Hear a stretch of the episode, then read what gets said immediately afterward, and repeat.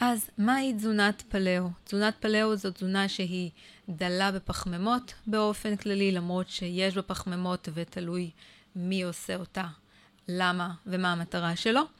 פלאו באופן כללי זה מזון שאנחנו רוצים לאכול שהוא נקי, בסיסי, לא מעובד, לא מתועש, ו- ומאוד קל להשיג אותו, הוא נמצא בכל מקום, אה, בכל סופר, בכל מקום, ולכן באמת מדובר במזון הכי הכי פשוט. מה זה אומר מזון פשוט? זה אומר בשר, ביצים, דגים, אה, פירות ים למי שאוכל, אגוזים, זרעים, ירקות, פירות, ועוד כמה דברים מסביב שיש. יש שם גם כמה עמילנים, ביניהם בטטה. חלק אומרים שאפשר תפוחי אדמה, חלק לא, זה תלוי למי ולמה.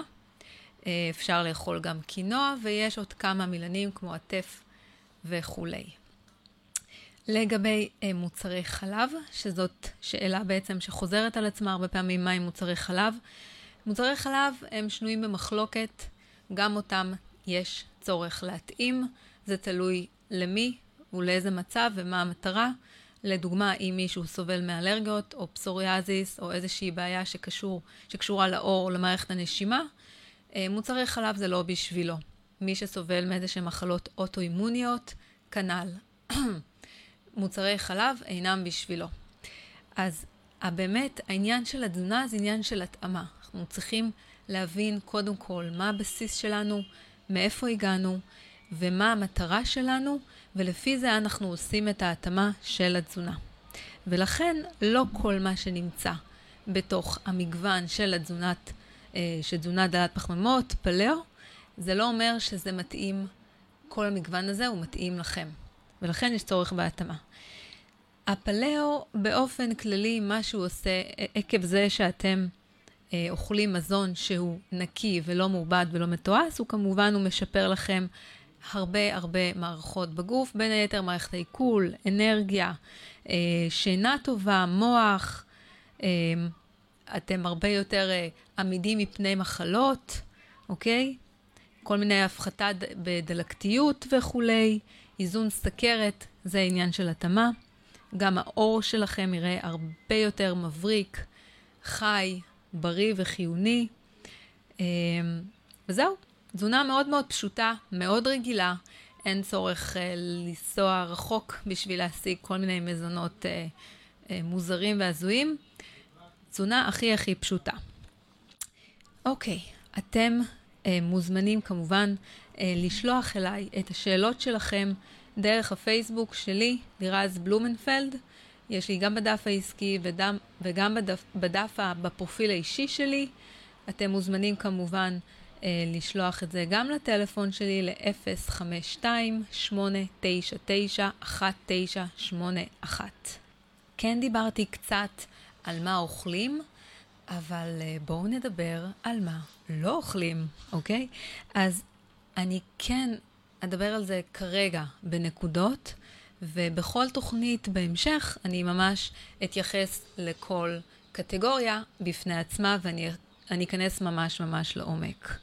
אז בפלאו ובתזונה הקטוגנית אנחנו לא אוכלים אה, כמעט את כל הדגנים, הדגנים שמכילים גלוטן בעיקר. אה, אנחנו מדברים על החיטה, על התירס, על, על אה, דגנים שהם קוסמין, שיפון וכולי. אה, כל דגן שמכיל גלוטן, הוא לא נכנס לתוך התזונה שלנו. למעט זה שיש שם את הגלוטן, יש שם עוד כל מיני חלבונים וחומרים. אני ממש אכנס ואסביר בתוכנית שלמה רק על הגלוטן, רק על החיטה, ועד כמה היא בעצם כל כך גרועה ומזיקה לגוף שלנו. אז um, אני עוברת לקטגוריה הבאה. אנחנו בעצם רוצים, בגלל שזו תזונה שהיא דלת פחמימות, אנחנו בעצם רוצים להפחית בפחמימות או להוריד אותם באופן טוטאלי, תלוי מה המטרה שלנו. Uh, וזה, וזה כמובן קשור לסוכר, סוכר מכל סוג שהוא, בין אם זה סוכר לבן, סוכר חום, סירופים, סירופ תירס, אגבה וקוד, ודבש אפילו, מייפל. אני מדברת ככה על, על הפחתה באופן כללי. אני לא מדברת על הסוכרים שכן אפשר לאכול בתוך התזונה הזאת. גם פירות זה נחשב לסוכר. יש המון המון מוצרים שאנחנו באמת לא כל כך מבינים ויודעים ממה הם מורכבים, זאת אומרת, אני כן יודעת ממה הם מורכבים וממה הם עשויים, אבל רוב האנשים באמת אין להם את הידע ואת היכולת להבין את, את רשימת המרכיבים שיש בסופר, ובעצם רוב המוצרים בסופר המעובדים, הם מכילים למעלה מ-70% סוכר. אמ, אני אדבר גם על זה באופן כללי, כתבתי על זה איזשהו מאמר, על זה שיש 59 שמות לסוכר שמותר לתעשייה לכתוב אותם אה, בתוך רשימת המרכיבים ולכתוב עדיין ללא תוספת סוכר. זה מאוד נוח, כן? זאת אומרת, לדוגמה, סירופ, סירופ אה, רימונים, אוקיי? נשמע בריא, נכון? אבל לא, זה סוכר. ומבחינת התעשייה ומבחינת הרגולציה, מותר לתעשיינים להוסיף את השם סירופ אה, רימונים בתוך המרכיבים ולכתוב אה, ב, ב, ברשימות עצמם למעלה בהתחלה שזה לא, ללא תוספת סוכר. אז, אז על זה אני כן אתרכז במשך תוכנית שלמה. אני אסביר בדיוק מי הם הסוכרים שהם ת, תעשייתיים, כמו מה שאמרתי כרגע, ולמה בעצם מבחינת התעשייה מותר להם להכניס את זה, ו- וזה בעצם סוכר. אוקיי? אז אנחנו בעצם אה, מדברים על דגנים שמכילים גלוטן, אנחנו מדברים על סוכרים, סוכרים פשוטים. לא משנה, סוכר, בסוכר כסוכר, הוא עדיין מגיב אותו הדבר בגוף שלנו, ואם אנחנו רוצים להפחית את הפחמימות מכלל התזונה שלנו, אנחנו מפחיתים גם בפירות, גם בדבש ובכל הסוכרים שהם עדיין נכנסים לתוך התזונה הזאתי, אבל הם עדיין סוכרים וצריך לקחת את זה בחשבון, אוקיי? אמ, אנחנו מדברים כמובן קטגוריה נוספת שזה שמנים צמחיים. שמן צמחי זה גם, זה נשמע טוב, זה צמחי, מה זאת אומרת? זה מהצומח, זה בריא. אז יש המון שמנים צמחיים שהם בעצם פותחו אה, בשביל אה, התזונה הקונבנציונלית, הם, הם לא באמת אה, שמנים טבעיים, למרות שהם כאילו צמחיים, וגם על זה אני אפרט בתוכניות. בתוכניות הבאות אני עדיין לא יודעת אה, איך זה הולך להיראות מבחינת ההיררכיה. אבל אני בהחלט הולכת לפרט על השמנים. זאת קטגוריה מאוד מאוד מאוד חשובה. שמנים צמחיים מעובדים ומתועשים כמו סויה קנולה, הם בעצם מאוד מאוד דלקתיים והם מזיקים לנו. יש את השמנים שהם יוצאי דופן וגם עליהם אני אדבר. אם אתם רוצים, ככה אני אתן איזושהי רשימה אה, כללית. אני מדברת בעיקר על שמן קוקוס, שמן זית. יש גם שמנים מאגוזים וזרעים. כמו טחינה, אבוקדו וכולי, וגם זיתים, אה, אבל זה ככה ממש בנקודה, בכלליות, ואני ארחיב על זה בהמשך, ממש במיוחד, אה, על שמן הקנולה, שהוא בעצם השמן הכי נפוץ, מאיפה הוא הגיע, איך בעצם ייצרו אותו, מה הוא עבר בשביל להגיע אל, אליכם לסופר, ולמה הוא כזה זול. אוקיי? אגב, טיפ, טיפ, אה, רק תדעו מעכשיו שבעצם ככל שהשמן הוא יותר זול, זה אומר שהוא יותר מעובד, ככה באמת אפשר יהיה להוזיל אותו. וזה לא סתם שהם זולים, כל השמנים האלה. הם, הם באמת זולים בשביל שאתם תוכלו לקנות אותם, ועדיין נותנים להם איזושהי מין תחושה של משהו בריא, כמו על השמן קנולה. אני אמשיך ברשימה הזאת, רשימה די ארוכה, מה אנחנו לא אוכלים. אוקיי, אז קודם דיברתי על הדגנים שהם מכילים גלוטן שהם לא בתוך התזונה, על הסוכרים ככה באופן כללי כולל פירות. לא אמרתי שזה לא בתזונה, זה כן בתזונה, זה תלוי למי ולמה וכמה ואיך. אה, דיברתי על השמנים הצמחיים המעובדים שפותחו אה, בשנים האחרונות, אני מדברת בעשורים האחרונים, לא ממש בשנתיים שלוש האחרונות. אה, וכן נתתי איזושהי, בנגיעה איזה שמנים כן נכנסים. אני עוברת לסויה, אוקיי? סויה זוהי קטנייה, אה, והיא לא בתוך התזונה. אה, אם אתם כן אוכלים אה, תזונה שהיא טבעונית או צמחונית, יהיה אפשר לאכול סויה במידה מועטה ומוצסת ועוד כמה דברים. אני גם על זה אעשה תוכנית שלמה. כתבתי על זה גם מאמר אתם יכולים להיכנס לפייסבוק שלי ולקרוא למה בעצם הסויה בין נקודות הכי הכי חשובות והעקרונות למה הסויה לא נכנסת לתוך התזונה הזאתי. אנחנו מדברים בין היתר, סויה, דיברנו על קטניות, אז יתר הקטניות למיניהם גם לא נמצאים בתוך התזונה, אלא אם כן אתם מעבירים אותם איזשהי אה, תהליך כמו הנבטה, השריה והנבטה, וגם על זה אני אדבר בהרחבה בהמשך. אנחנו לא אוכלים בשר שהוא מעובד, אוקיי? אנחנו כן אוכלים בשר שהוא אינו מעובד ושהוא טרי ושאנחנו יכולים לראות אה, מאיפה הוא הגיע, אוקיי? אנחנו לא אוכלים אה, כל מיני...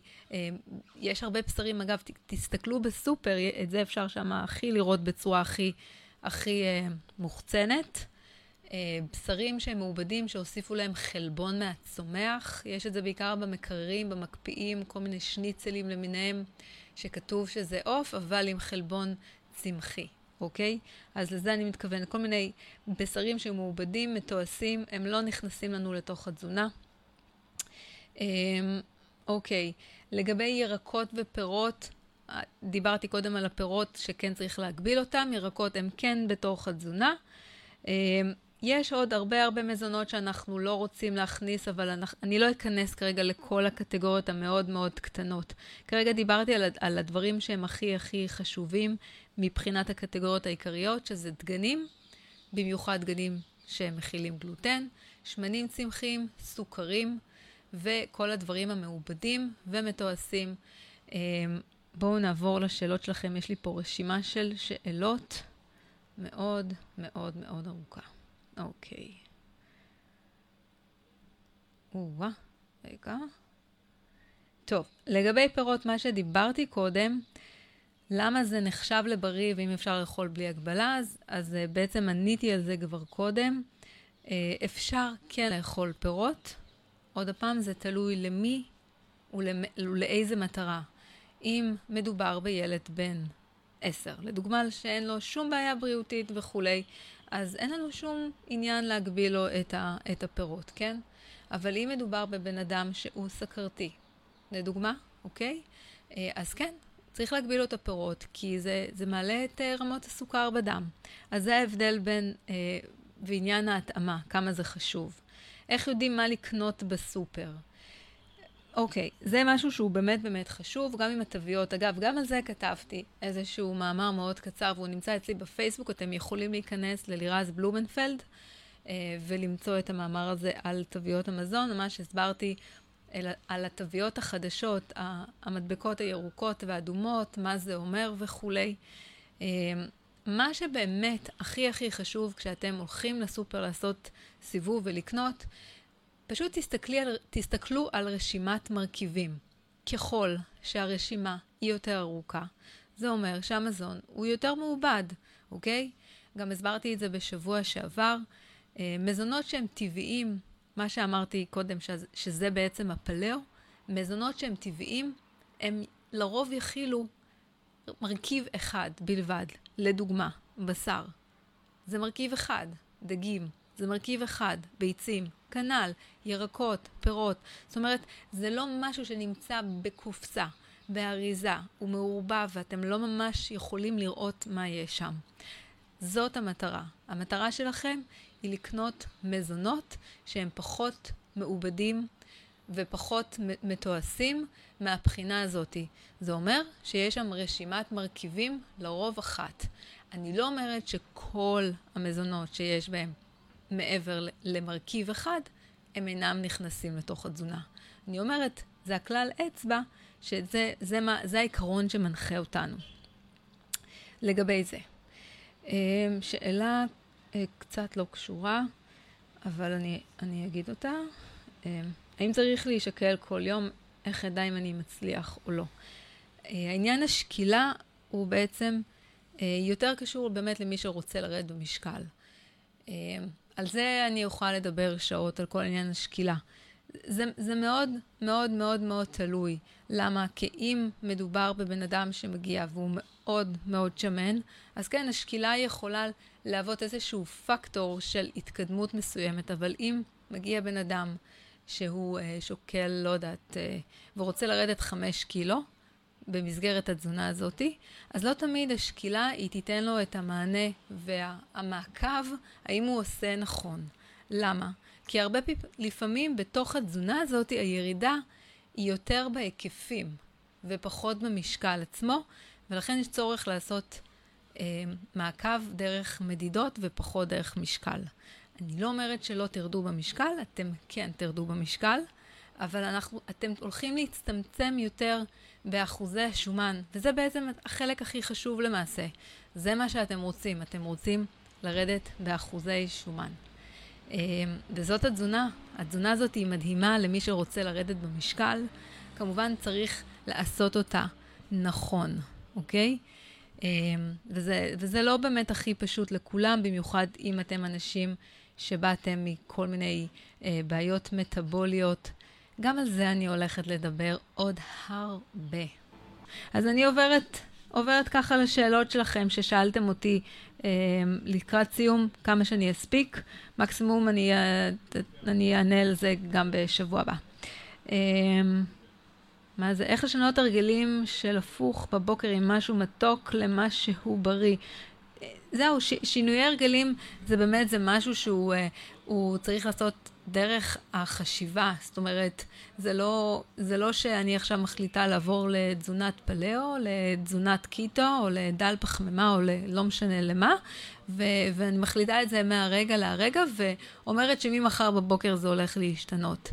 אה, זה משהו שאתם צריכים באמת לתת עליו את הדעת. זה אומר שאתם צריכים לחשוב על זה, אה, להבין, להבין הרבה, הרבה הבנה מעמיקה לפני מה אתם הולכים לעשות.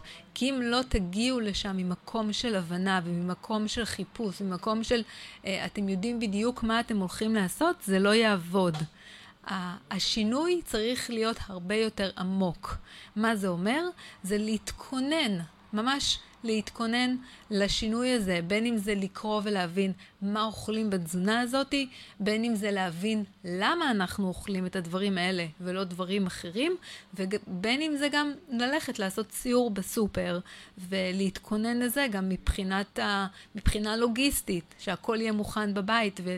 ולזרוק את המוצרים שהם לא רלוונטיים, ש... שזה לא יקרה במצב ש... אה, במצב של חולשה, שלא, שזה לא יהיה שם, בקיצור. אה, זה יהיה הרבה הרבה יותר קל. אז איך, אז איך משנים את ההרגלים? אז כמו שאמרתי, צריך לעשות איזשהו שינוי אה, בתוך הראש, בתוך הראש שלנו, בשביל שהשינוי הזה יוכל אה, לקרות בתכלס. אז זה לא אומר שמה אה, אוכלים יחד עם הקפה בבוקר במקום העוגייה, זה, השאלה הזאת, אי, אי אפשר לענות עליה בצורה כזאת אם אין את הבסיס עצמו. אם רוצים אה, בעצם אה, לעשות איזשהו שינוי, והשאלות הן מה אוכלים במסגרת התזונה בבוקר, אז זה משהו אחר. אז על זה אני באמת אוכל לענות אה, בצורה אחרת. אה, נשאלה שאלה, אני אה, בן אדם רזה, אין איזה שהם אה, בעיות רקע, אבל רוצה לעלות במסת שריר. אה, זו, זוהי שאלה שהיא באמת אה, מאוד אופיינית אה, להרבה גברים שהם יחסית אה, מאוד רזים, ויש להם קושי בלעלות במסת שריר. אז איך בעצם עושים את זה דרך התזונה הזאתי ומעלים אה, מסת שריר? מבלי לרדת במשקל. אז ככה, קודם כל חלבון זה באמת משהו מאוד מאוד חשוב בתוך התזונה הזאתי, אה, ספציפית לאנשים שהם אה, רוצים לעלות אה, מסת שריר, הם צריכים להעלות את כמות החלבונים שלהם בתוך התזונה, שזה אומר אין צורך ללכת ל-way פרוטאין וכל מיני אבקות חלבון למיניהם, זה לא ייתן את, ה- את האפקט הנכון והטוב. אנחנו יכולים די בקלות להגיע לכמות החלבון הנכונה פלוס פלוס דרך אה, חלבון טבעי רגיל שמגיע מבשר, ביצים, דגים, פירות, ים למי שאוכל. אה, וזהו, זה מאוד מאוד קל. אין צורך ולהגביר את זה יותר מדי. דבר שני, אה, גם פה נדרשת איזושהי התאמה קלה אה, לעניין האימונים. זאת אומרת, איזה אימונים אתה עושה אה, בשביל לעלות במסת שריר. לא כל אימון יביא אותך לשם. זה אומר שאם אתם רוצים באמת להתאמן ולעלות מסת שריר, אתם צריכים ללכת על, על אימוני כוח, אוקיי? על, על body weight, אימונים פונקציונליים וכולי. עכשיו, במקרה כזה של אנשים שהם ספורטאים והם רוצים לעלות במסת שריר, כן יש איזשהו דגש לפחמימות, שאותו, שאת הפחמימות האלו צורכים לפני האימון, אוקיי? אפשר גם אחרי, אבל לפני אה, יעזור. למה? זה ייתן יותר אנרגיה לאימון עצמו, כי באימוני כוח הגוף אה, זקוק יותר לגלוקוז, שמגיע מפחמימה, ולכן אלה, אלה, אלה האדפטציות שצריך לעשות אה, לאנשים שרוצים לעלות במסת שריר, והם באמת, והם רזים בבסיס שלהם.